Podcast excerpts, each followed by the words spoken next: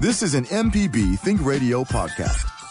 To hear previous shows, visit m p b online dot org or download the M P B Public Radio app to listen on your iPhone or Android phone on demand.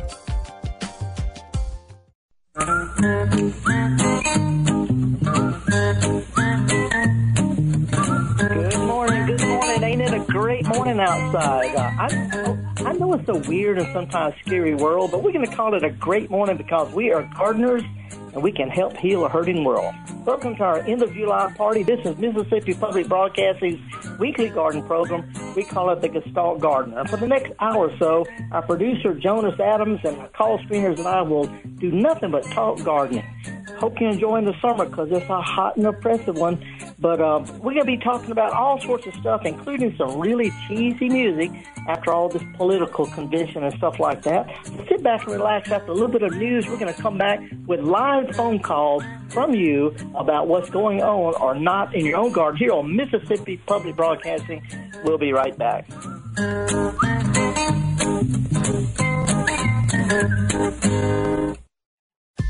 This is an M P B Think Radio podcast. To hear previous shows, visit m p b online dot org or download the M P B Public Radio app to listen on your iPhone or Android phone on demand.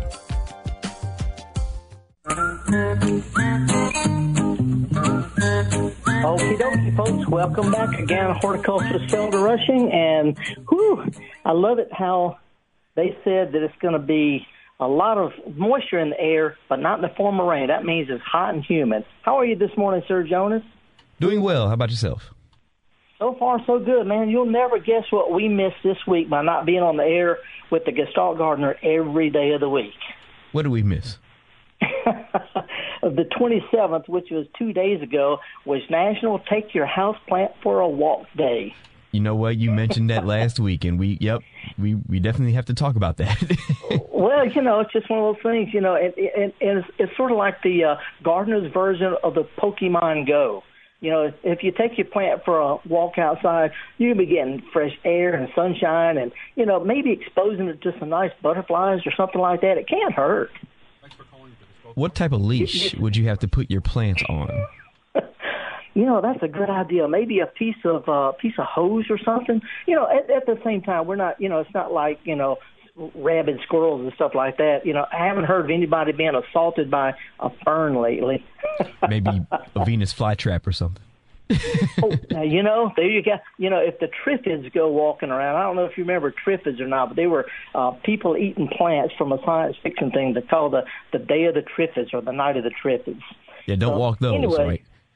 No, that's right. Okay. That's right. It's a stupid kind of thing, but, you know, this is part of the Gestalt Gardener. It's talking about things other than just solving problems.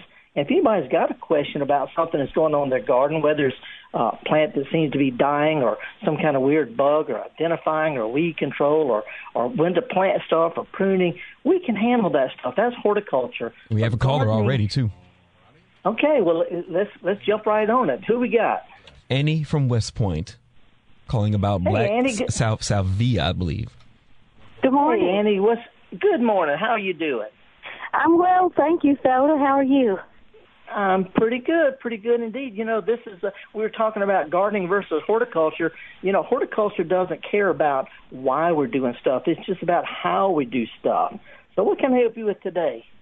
Well, a few weeks ago, there was a gentleman from Alabama called about black and bold salvia. That's I have right. contacted some nurseries here about ordering some, and they can't find it. Uh, could you find a source for it? Well, I, I could, but to be honest with you, it's not something that I really want to get into because anybody can do it by just doing an online word search for sources oh, for black okay. and bold. And, and the reason okay. I'm, I'm saying this, uh, you know, garden centers can get these plants if they want to, but to be honest with you, uh, in a in a, uh, a town like, like West Point or my hometown of Indianola, a lot of times they tend to order what they think people are going to buy without having to, to gamble too much. So, you know, if they want to get it, they can. But, you know, it's it's called customer service. And um, yeah. But anyway, you, you can get these online, no problem. It is a hardy perennial. If you plant it in a pretty a place that gets at least half a day of sun and doesn't stay too wet or too dry, it'll come yeah. back for years and years as a good perennial. Well, I have the black and blue salvia, and the hummingbirds truly love it. And I wanted you know, it, to try it, the other as well. Uh, one uh, other uh, question, which you might probably don't know, there was a gentleman named George from, I think, Mobile, Alabama, that used to call all the shows regularly. Yeah. I haven't heard from him in years. I just I wonder whatever either. happened to him. You know, I haven't either. That's uh, I appreciate you asking about that. But uh, a lot of times we've had regular callers over the years, and, and sometimes they move or sometimes they pass away. But, you know, unless somebody lets us know, you know, we miss a lot of good regular friends. Yeah, well, he was seemed to be a really nice person. You know, but that's a not neither. Well, let me, let me throw this out. The, the black and bold, it is a good one, but I'm going to be honest with you. On a scale of one to one hundred, it's not fifty points better than black and blue. It's just a slightly different color, slight improvement. So if you've got black and blue, you're going to have the same number of hummingbirds, whether you get the others or not. Well, I was thinking more the variety of colors. Oh, there's so many wonderful hardy salvias. Uh, I was at the Royal Botanic Garden at Kew down south of London a few weeks ago, and they've got an entire garden of nothing but salvias. It's one hundred feet long, five feet deep of nothing but salvias. So wow. There's a lot of great ones. So uh, I, I tell you one other you might want to try to add to yours. Are you familiar with Texas sage? Uh, no. It's... It, It's it's uh, typically it's red, but sometimes there's pink or white. But it's a really hardy, almost like a little, almost like a little miniature rosemary type, tough little uh, perennial, almost like a bush. And it is okay. one of the absolute best, and, and it's native. And, and you could put it, it's smaller than the, than the bigger perennial blue salvias, but it's a really good addition as long as you don't water it too much. But uh, okay. Texas sage is a great salvia. Well, thank you, Felder. All right. Appreciate your call. Thank you. Okay. Bye-bye. Uh, and Jonas, I was, I was going to say one of the things I did the other day was uh, I was out playing in my little herb garden, and I've got some, some peas growing right now, but my rosemary was going to flower, so I went out and cut it back, and I, I got a lot of, you know, just grit and stuff under my fingernails, and I went in, I was scrubbing my fingernails, digging out the potting soil and, and, you know, getting all the green chlorophyll and stuff off, and I realized that when the ends of my fingers tingle from scrubbing after working out in the yard, that's part of gardening, too, not just eating and smelling and planting and enjoying and seeing, but also the little things like cleaning your shoes and your fingernails and things like that. It's all good part of gardening. If you ever need an extra pair of shoes to clean, I have a few.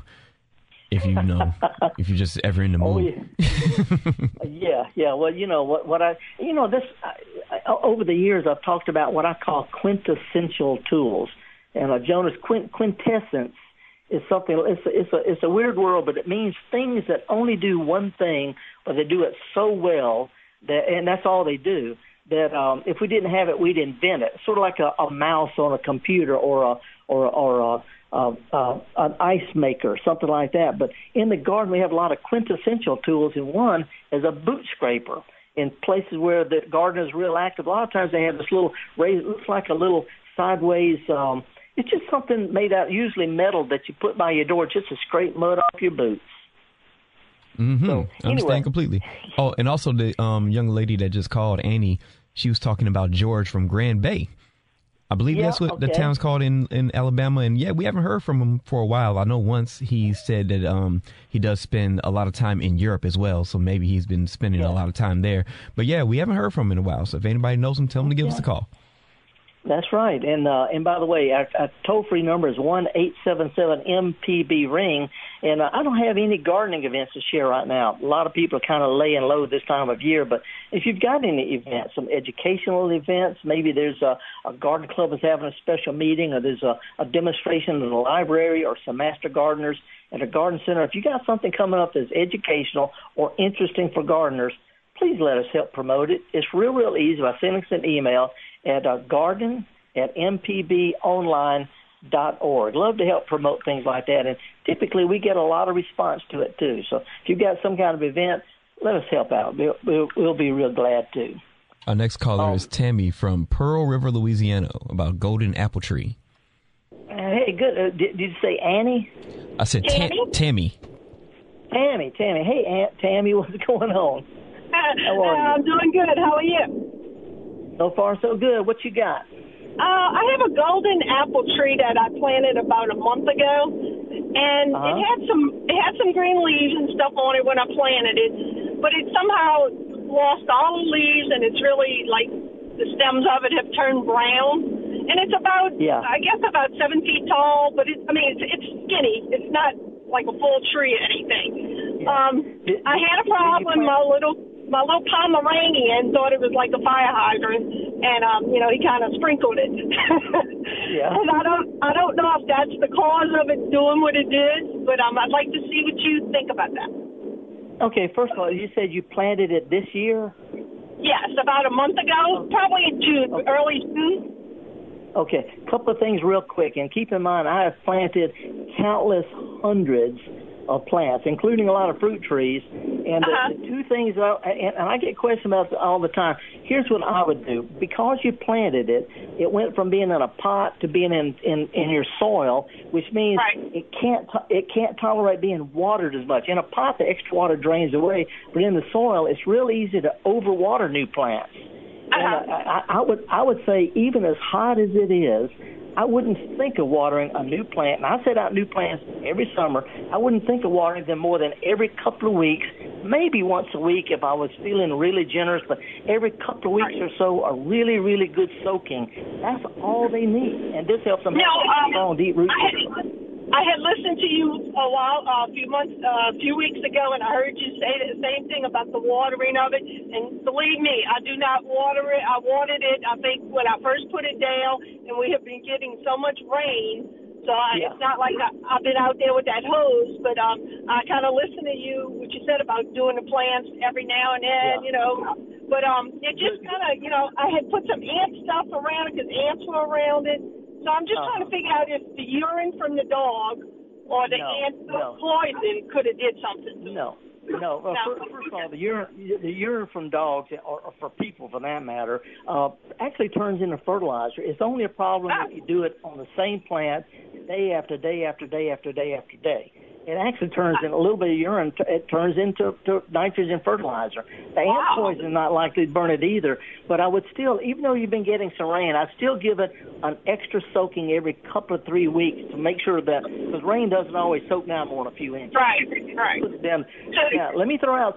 Let me throw out something else. You're not going to like this, but trust okay. me on this. Every, every commercial fruit grower on earth does what I'm about to tell you to do, and that's to go out and cut that tree off at three feet high. Okay, I will do whatever you say because I know it, you do it, some great planning. Here, here, here's what it does. It immediately takes the stress off the plant, and it starts. It makes the plant start bushing out lower to the ground, and those will be the main limbs of the tree the rest of okay. its life. Now, the, the, the, the only the only drawback to this is this time of year, if you cut it back that much, it's since it's still small, it, it's got a real thin skin. The bark, right. you may want to put some, some uh, uh, like a toilet paper roll or something loose over uh-huh. the trunk to keep the sun from shining on the trunk. Okay, okay, I'll do and, that. Uh, and, and, and that's all it does. Your Pomeranian is really not. And listen, I mean, how much urine? How much urine does the Pomeranian put out anyway? Come on.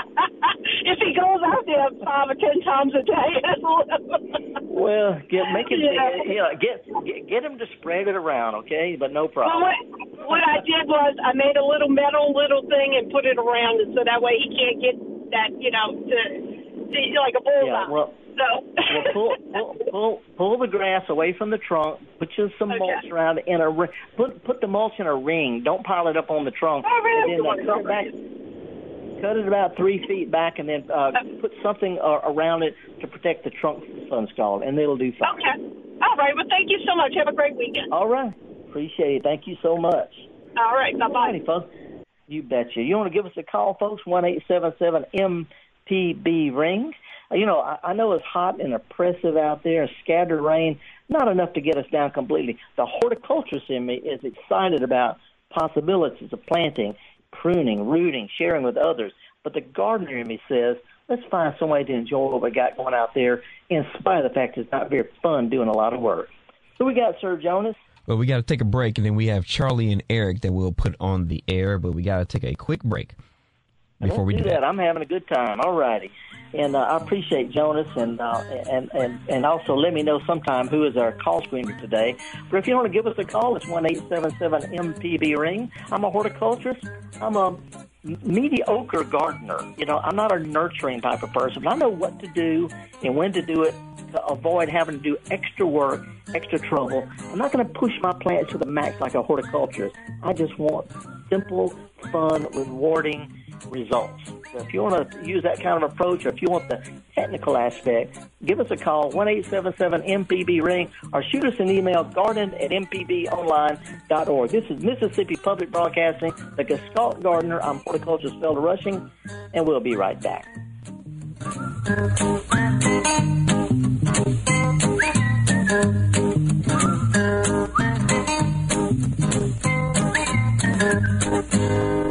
Support for the Gestalt Gardener comes from Old House Depot, antique windows, doors, shutters, flooring, and exposed beams, architectural salvage, custom carpentry, you name it.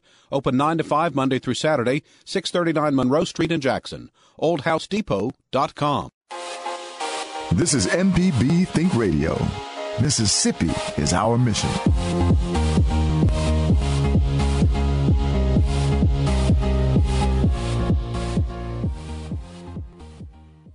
More than two centuries ago, the first American president took office. And next year, the forty-fifth will take office. Follow history in the making. Right here on this station. Listen every day.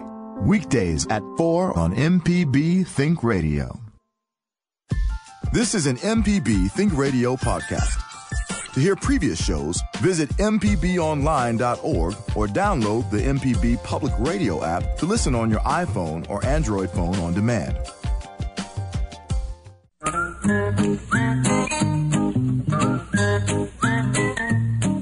Okay, folks, welcome back, and I understand we have Charlene on the line. Is that right? You said Charlene? All right. No, it's Charlie. Charlie. Hey, Charlie, what's up, man?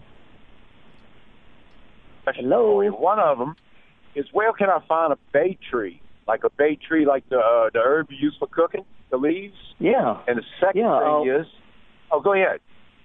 Yeah, what, what part of, where do you live? I didn't catch that bit. I'm in North Ankley. Yeah, you know, the, the bay tree will actually make a large shrub, almost a small tree for you. They're hardy on up in the North Mississippi. Any place that sells herbs will sell a little small bay plant. And, you know, the ones that, that you buy, you know, it's only six, eight, maybe ten inches high, and it's usually grown from a cutting. You set it out and give it room to grow, because it makes a bush you will not be able to put your arms around. Excellent. Now, my next thing is, I got three lemon plants that got really damaged by the freeze two years ago. I cut them back, got them back up to about two or three foot. You think I'm past the graft, or you think they'll make lemons? Uh, I, you know, I don't know. Depends. You know, you should be able to see the graft. The graft should be pretty obvious within just a few inches of the soil. And if it's below that, you're going to have a wild, thorny, what they call a, a hardy orange, a trifoliate orange. It won't be the, you know, it, which is a cool plant, but it's not what you want. So, That's you know, exactly you have to look got. for the grass. That's what it, exactly got I got. A, I got a thorny-looking plant, yep. And the leaflets have, the east leaf has three leaflets on it? I, I don't know. I had to look. Well... Well, that's, that's the most common rootstock. And they will actually make fruit. They're golf ball size, and they're mostly seeds, but uh, they got a lot of pectin in them. They'll, you know, they'll make you squint an eye if you try to bite into one. But, you know, if it's below the graft, that's all you got. Hey, is it, will it hurt to plant the lemon tree right adjacent to the same uh, to the to the thorny one I got now? No, heck no. You know, the po- poly- cross-pollination, well, the, the, the thorny one you got is going to get pretty big, but cross-pollination only affects seeds. It doesn't affect fruit. Just make sure you dig a wide hole. And, and, and this is, a lot of people don't do this. It's real important to loosen up the potting soil and roots of a container-grown plant when you set it out, so its roots get used to your dirt real quick. Hey, thanks a lot for all your help. Good luck on it, man. Appreciate it. Stay yes, cool. Sir. Jonas, did you get my cheesy tune I sent? I definitely do have it, Three Little Birds. Okay, well, okay. When you're ready to go with that, let me know, because I want to set it up a little bit, okay? No problem, but up next is Eric calling from Oxford about nutgrass hey. and daylilies. Hey, Eric, good morning. How are you, sir? Oh, I'm doing fine. Hey, I've got daylilies, and we're having a nutgrass problem. Other than digging them up and hand separating everything, is there anything I can use to get rid of the nutgrass? Well, you know, actually, and, and anybody listening to my program long enough knows that, that I, I really try not to recommend uh, pesticides unless I think that they're really safe and good for uh, okay for the environment.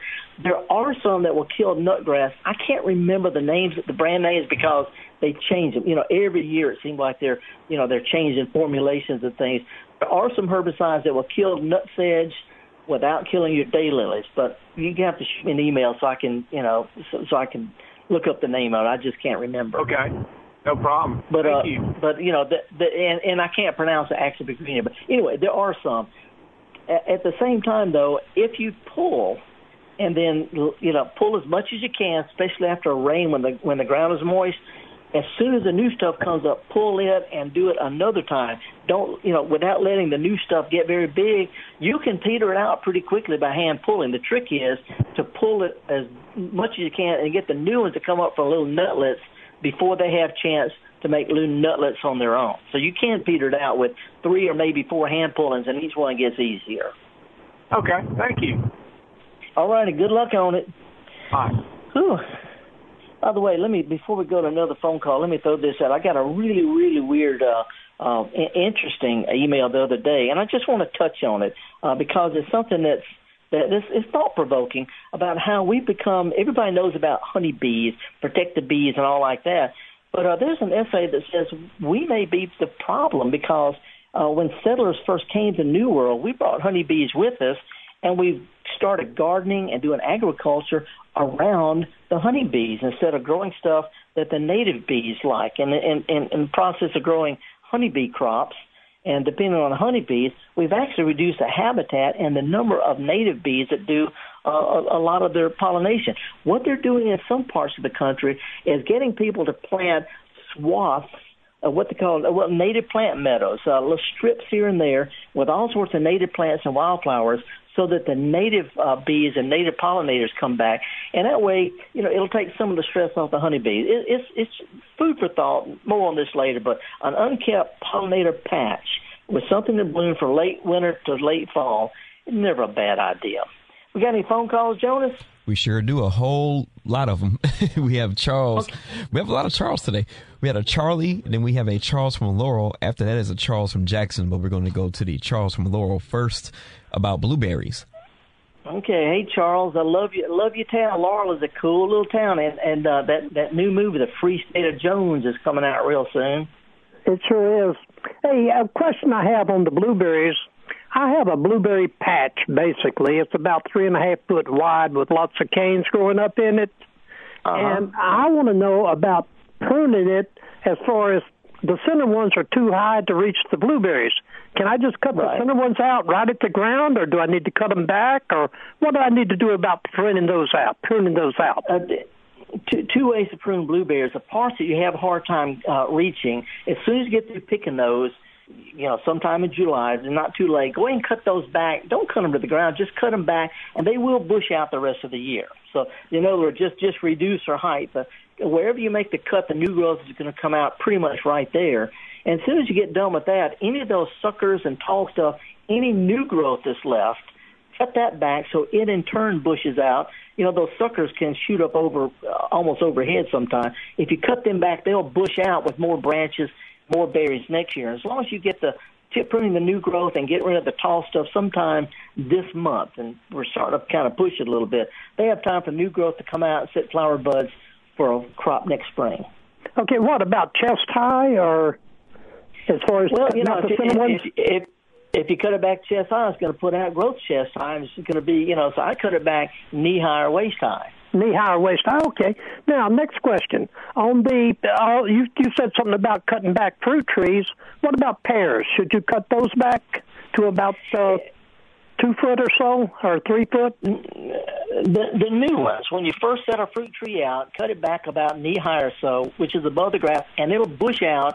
And each of those branches that come out the first year, thin them out the following year, so you just have two or three or four main trunks.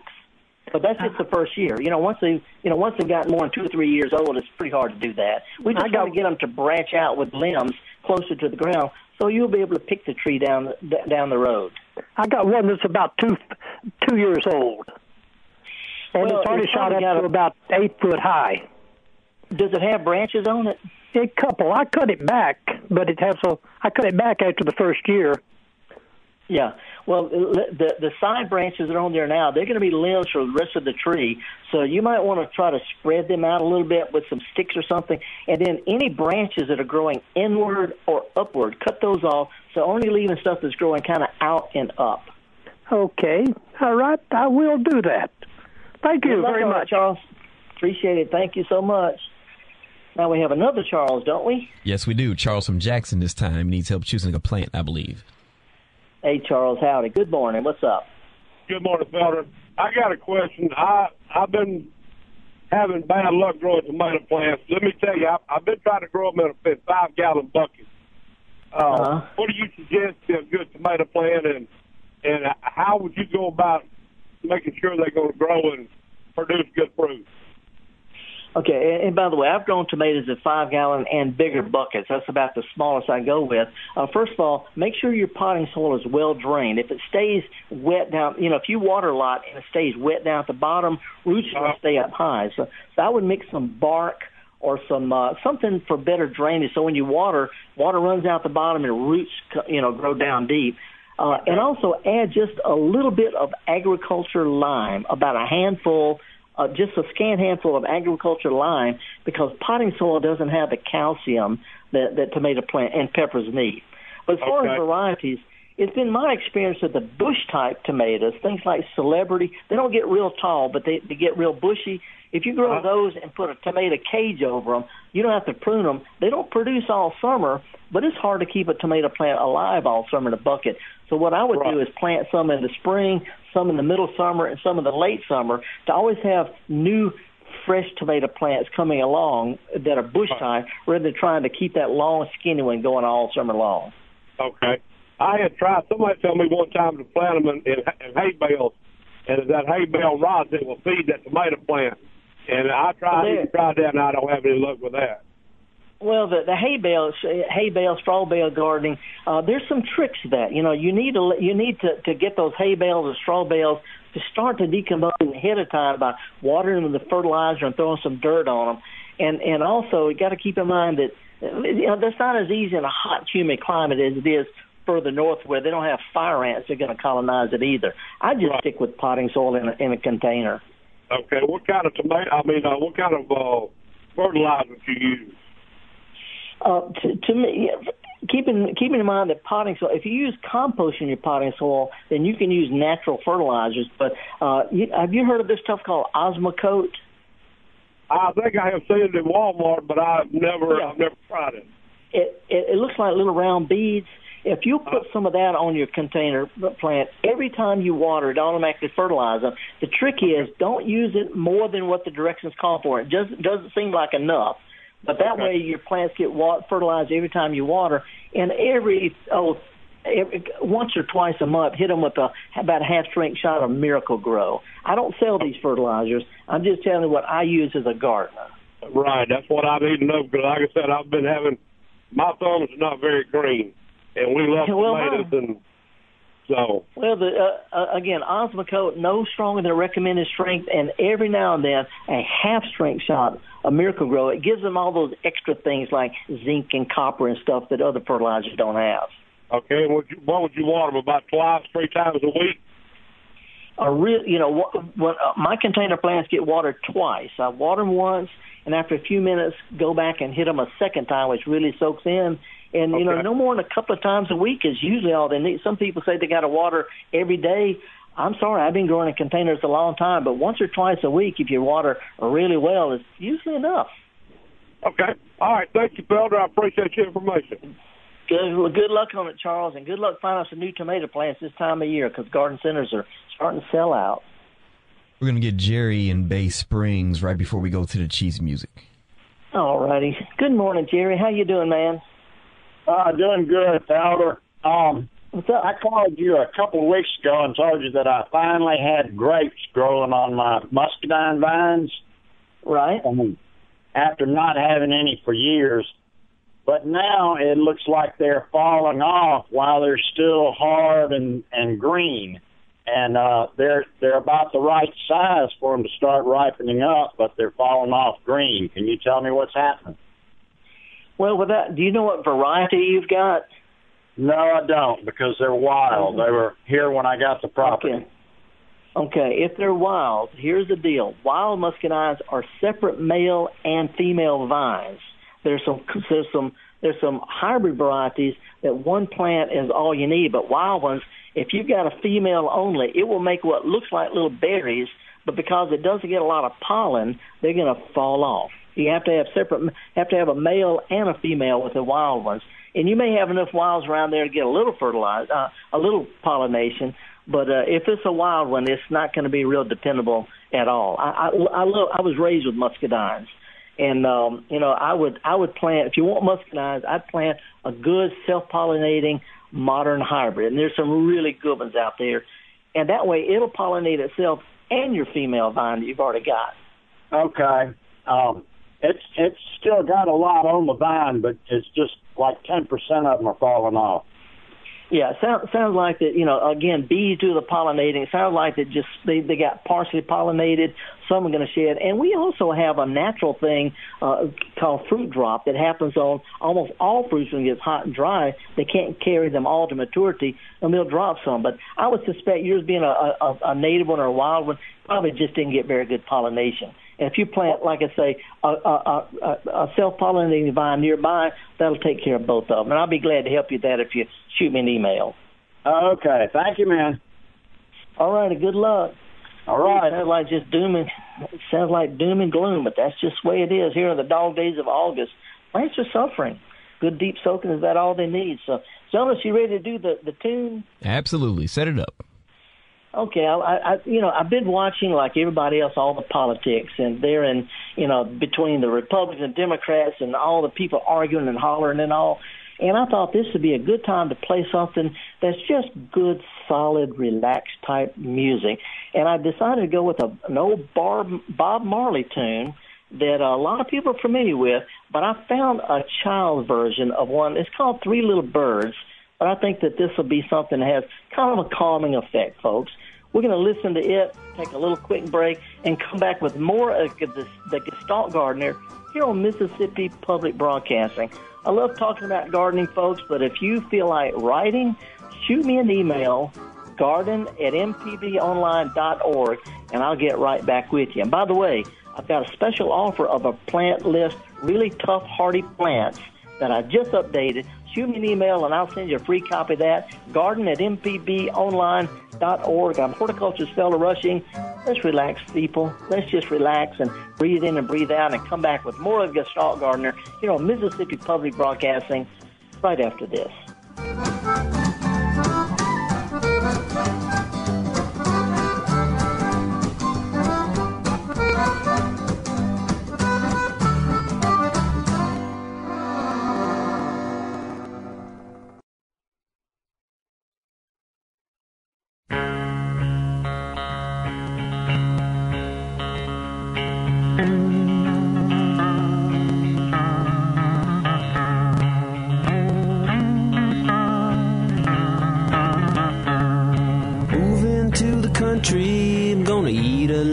Peaches.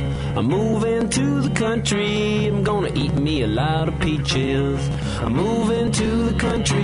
I'm gonna eat a lot of peaches. I'm moving to the country. I'm gonna eat a lot of peaches.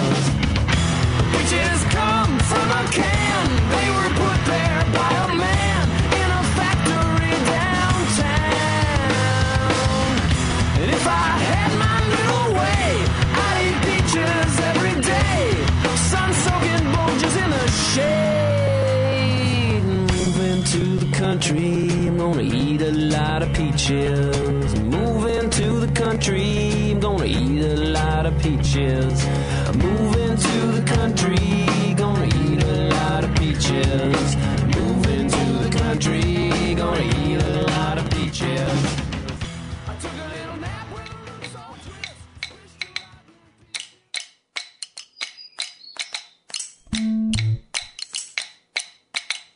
Thank you.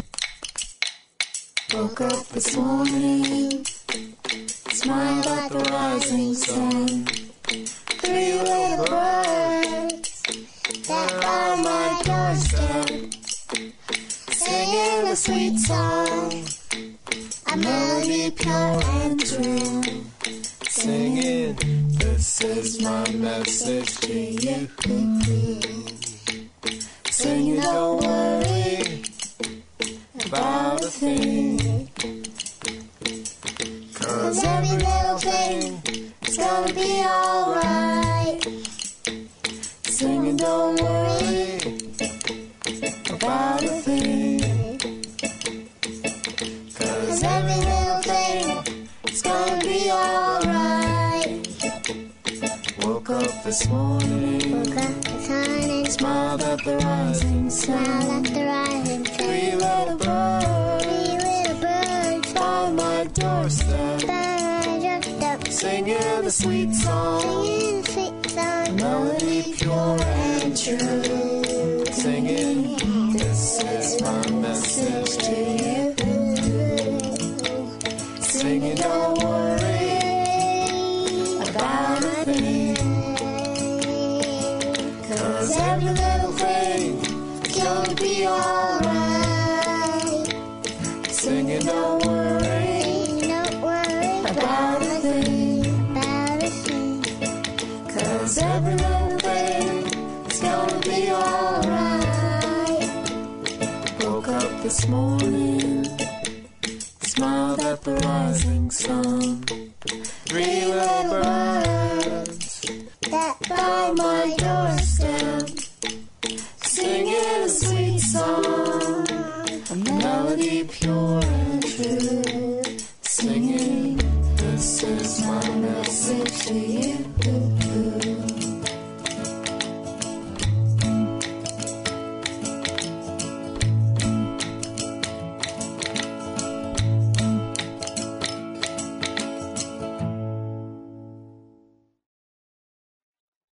More than two centuries ago, the first American president took office. And next year, the forty-fifth will take office. Follow history in the making. Right here on this station. Listen every day. Weekdays at four on M P B Think Radio. Democratic vice presidential candidate Tim Kaine is vocal about his Catholic faith. We had a motto in my school, men for others. And and it was there that my faith became something vital, my North Star for orienting my life. Faith, politics, and Catholic voters who make up more than twenty percent of the electorate. Later on All Things Considered from N P R News. Today at four on M P B Think Radio. This is an M P B Think Radio podcast. To hear previous shows, visit m p b online dot org or download the M P B Public Radio app to listen on your iPhone or Android phone on demand.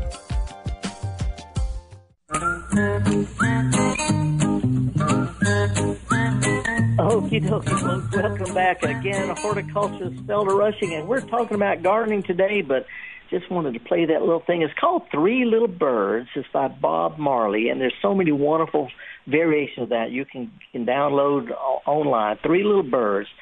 Don't worry, every little thing's going to be all right. Our number here is toll-free one eight seven seven M P B ring if you want to talk about gardening. I did mention before the break that I, I have tweaked my latest list on really tough plants, trees, shrubs, vines, ground covers, perennials, annuals, bulbs, grasses, the kind of plants that are the backbones of gardens. And I've got a lot of requests from my column in today's Clear and Ledger about it, including from landscape architects. But I want to warn you, if you're a horticultural snob, you're not going to like some of these plants because they're common as dirt. You find them around old home sites and cemeteries, but they're commonly grown, dependable backbone plants for the, for the southern part of the United States. Those who live up further north in Tennessee, north Mississippi, Tennessee, those of you down on the Gulf Coast, you've got some, some options that the rest of us can't grow. Some things that like a little cooler weather, like peonies that won't grow on the coast, or gingers on the coast that won't grow up further north. But this list is free. Shoot me an email, garden at m p b online dot org, and I'll shoot it to you first part of next week. I'm headed down to a place this weekend called New Forest.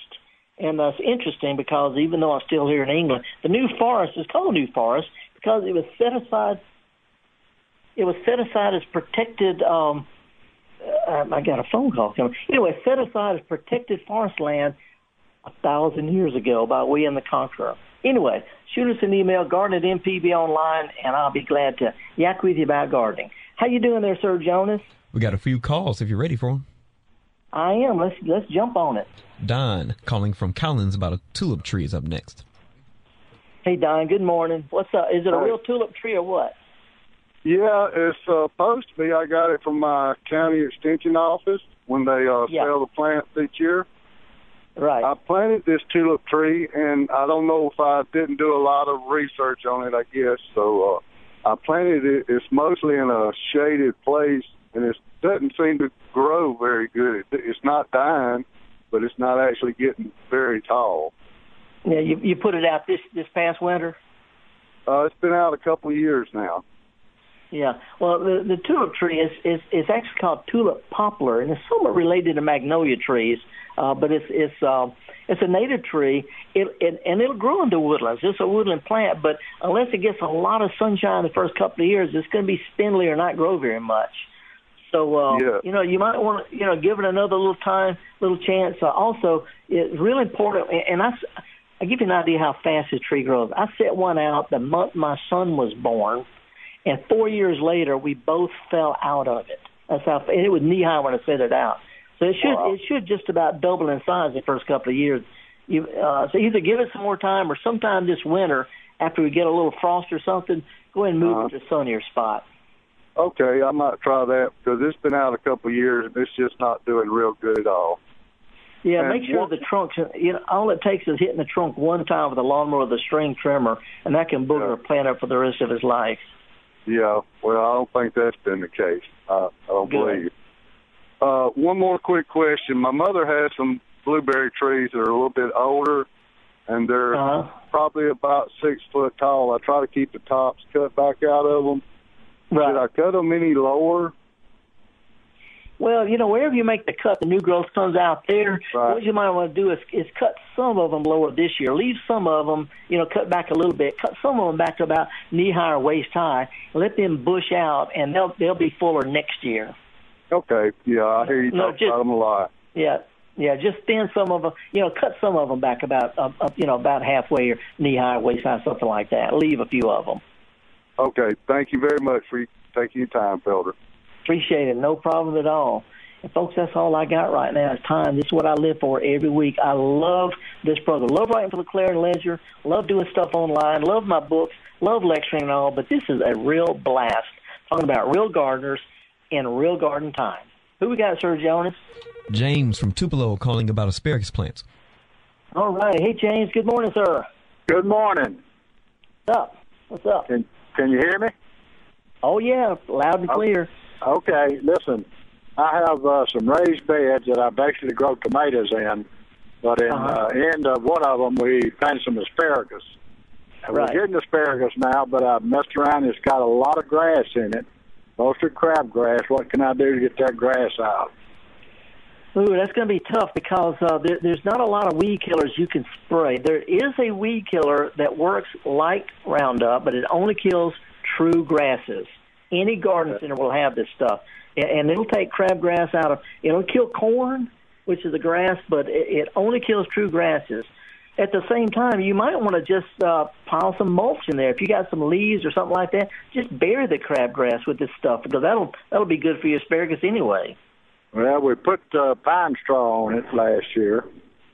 But, yeah, uh, I was, this, this, let, let me recommend this for growing asparagus. Asparagus is one of my favorite vegetables.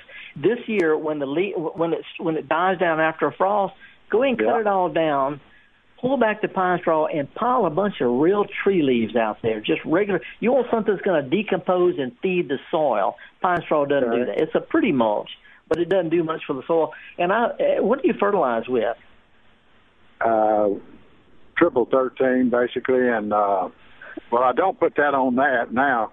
I'll spray it with, uh, I want to try Miracle-Gro. Yeah, let, let, me, let, let me recommend one that's going to be real sustainable, really good for sturdy, stalky plants. If you fertilize with tree leaves, as they decompose, they feed worms. You can put triple thirteen out there every three or four years or so. That doesn't hurt anything. But on the in-between time, use cottonseed meal, just a light dusting. A pound will cover a ten-foot by ten-foot area. Doesn't take much. But cottonseed meal gives good, slow, steady nitrogen, and it beefs up the worms that dig down and uh, all around the roots of that asparagus. Really, really help it grow well. Tree leaves and cottonseed meal. That's all I'd put on asparagus. All right. Now, I have one other question. On my tomato plants, they uh, the, some of the leaves and the and the stem themselves, they start turning yellow or brown, and of course die. Uh, what can yeah. I spray those with? But once they start dying, and there's so I have a book that's thirty-two pages of just diseases of tomatoes. So and ain't no telling without looking at. Some of them are root diseases, stem diseases. That's just the luck of the draw. There's nothing we can spray for that. But if the leaf diseases that fire the plant up, there's a spray you can use. It's got a kind of a weird name, but it's not a cure. It's a prevention. Once the plants start doing that, there's not much you can do to help except replant with new tomato plants. But um, the, the the spray that they use, it starts with a C H L O R, chlorothalonil. Widely available, and it controls the leaf diseases of tomatoes, but you got to use it ahead of time. I got you. Okay. If it, and before if you ever, an email, before they ever start, before they ever start turning, huh? That's right. Once it starts, you know, again, these are we don't have cures for diseases where you can yeah. cure an insect problem, but you have to prevent diseases by putting protective film on the leaves before they get disease. If you want to plant some more, you got time to plant tomatoes for fall if you can find them. And yeah, uh, as long just, as you don't keep I the leaves. Planted, I just planted forty-eight. I got four raised beds. Okay. Well, well, when you water, try not to water overhead because the, the diseases aren't as bad in hot, dry weather as when it splashes around with a lot of rain and, and overhead watering. Okay. But if you right. shoot me an email, I'll send you the, the, the name of that, uh, the fungicide that will prevent the, the leaf diseases. Thank you very much. All right, appreciate it. You know, folks, I, I hate t- talking about chemical names because, first of all, I'm not up to date on the latest things. Some of the things I recommend may not be as available as others. And also, if we can avoid using them at all, that's better. So if you have a specific question about a, a herbicide or an insecticide or a fungicide, shoot me an email so I can do research for it to make sure I don't mispronounce something or tell you something's not right. We got any more callers, Jonas? Yes, we have three more callers we're going to try to work in before the end of the hour. Up next is from Indianola, Baird, calling about a fig leaf magnolia. Good morning, sir. Fig leaf magnolia. I don't know what that is. Um, well, it's, it's a type of magnolia that's uh, really similar to the sweetbay magnolia, but it actually has the largest uh, simple leaves of any um, any plant. It's a really neat so it's a, um, it's, variety it's, of it. It's, it's one of the deciduous magnolias, right? Cor- correct. Um, yes, yeah, I've yeah. had a lot of success with the sweet bay magnolias, like propagating them by, you know, air layering, where you go, uh-huh. you know, cut off that root bark. But see, I was wondering if you had any information on where to possibly source a big leaf magnolia. And then my second question is, with um, air layered uh, magnolias, is it possible to leave them in a pot for their whole life and possibly have them as an indoor plant? No. I, I, let, let, let, Let, let me just jump, let me answer the second one first. Uh, most of our native trees uh, require a cold spell in the wintertime. They re, they require going dormant, and also indoors doesn't have the, the humidity that they like. So native plants and outdoor plants, you know, there's only a few that will translate to indoor plants, and they're mostly small things like you know ferns and ivies and you know things like that. A, a fatsia, for example, but I wouldn't try to grow a big, beautiful outdoor native plant anywhere except big, beautiful outdoors. By the way, it's going to be a little hard to pull pull that one off in, in the Delta because hey, I'm from Indianola. I don't know if you knew that or not. I did not. Uh, I mean, I feel like I didn't know that. that that's I know yeah, yeah, bro- I know some of the yeah, Russians. He's, he, he's, he's my older brother. But anyway, oh, okay. um, yeah, yeah, the, these trees, they tend to get their leaves shredded in a lot of wind. So if you want to plant them, plant them near some other plants to protect them from the high winds sometimes we get in, in, the, in the Delta. Yeah, good deal. Yeah, the reason I use air layering is because you can literally make a copy of your favorite magnolia tree. It's a yeah, clone. You know, that's all it you know, is. Have the same genes. It's neat. Well, thanks, thanks for talking. Thanks for having me. This all righty, man. Take care. Stay cool. I know how it. I know how it is in July in the Delta. Bless your heart. Up next is Hilda with a question. She's calling from Corinth. Hey, Hilda, what's going on up the icebox? Oh, I have a problem with my tomatoes. They, uh-huh. um, they have thick skins and a core in it, a hard core. A lot of times that's caused by bad weather, just tough, tough weather. Uh, and, uh, and, you know, this is same thing with cracking. You know, this is not a disease or something you can treat for. All you can do really is keep the plants moist without keeping them too wet. And usually they, you know, when the, when the weather's not quite so hot, they'll they'll turn better off. But this a lot of times is caused by heat from overwatering, never watering, sometimes not very good pollination, because in the summertime, tomato plants will actually aren't formed right when it gets above ninety-five. So let's just keep the plants lightly fertilized, occasional soaking, see if they don't pick back up a little bit later. But that's nothing you can spray for. Okay. Thank you much. All righty. Good luck. Beautiful town, Corinth is. All right, last caller, Jennifer from Hattiesburg, about tomato hey, plants. Hey, Jennifer. Good morning, Jennifer. Hey. Everybody's calling about tomatoes. What can I help you with? Okay, is there any way to um, prevent uh, cutworms without using a pesticide other than uh, picking them off? Are you talking about the ones on the leaves or now at the base of the plant? On the leaves. Oh, yeah, yes, there is. There's actually a natural spray. A natural spray, it only kills the caterpillars of moths and butterflies. It's called, it's a biological worm spray. You can get it in most garden centers. It's totally, it's perfectly safe for you and ladybugs and everything else, but it makes the, the caterpillar stop eating. Biological worm spray, it works really, really well. Well, thank you, and I love your show. Thank, thank you for having us. All right, appreciate it. And by the way, those are the larvae of a great big, beautiful sphinx moth that comes out and pollinates white-flowered things in the night. So oh. I'm going to leave a few.